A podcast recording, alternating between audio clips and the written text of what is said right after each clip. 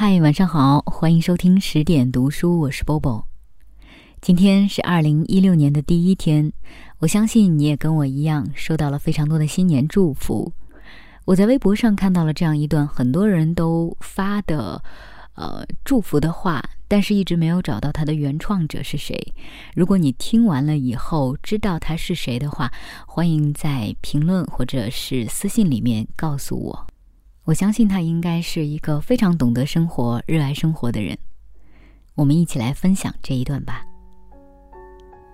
愿生活里有热汤和甜食，背包里有纸、笔、书，书里故事如迷宫，迷宫通向海，沟通使误解消除。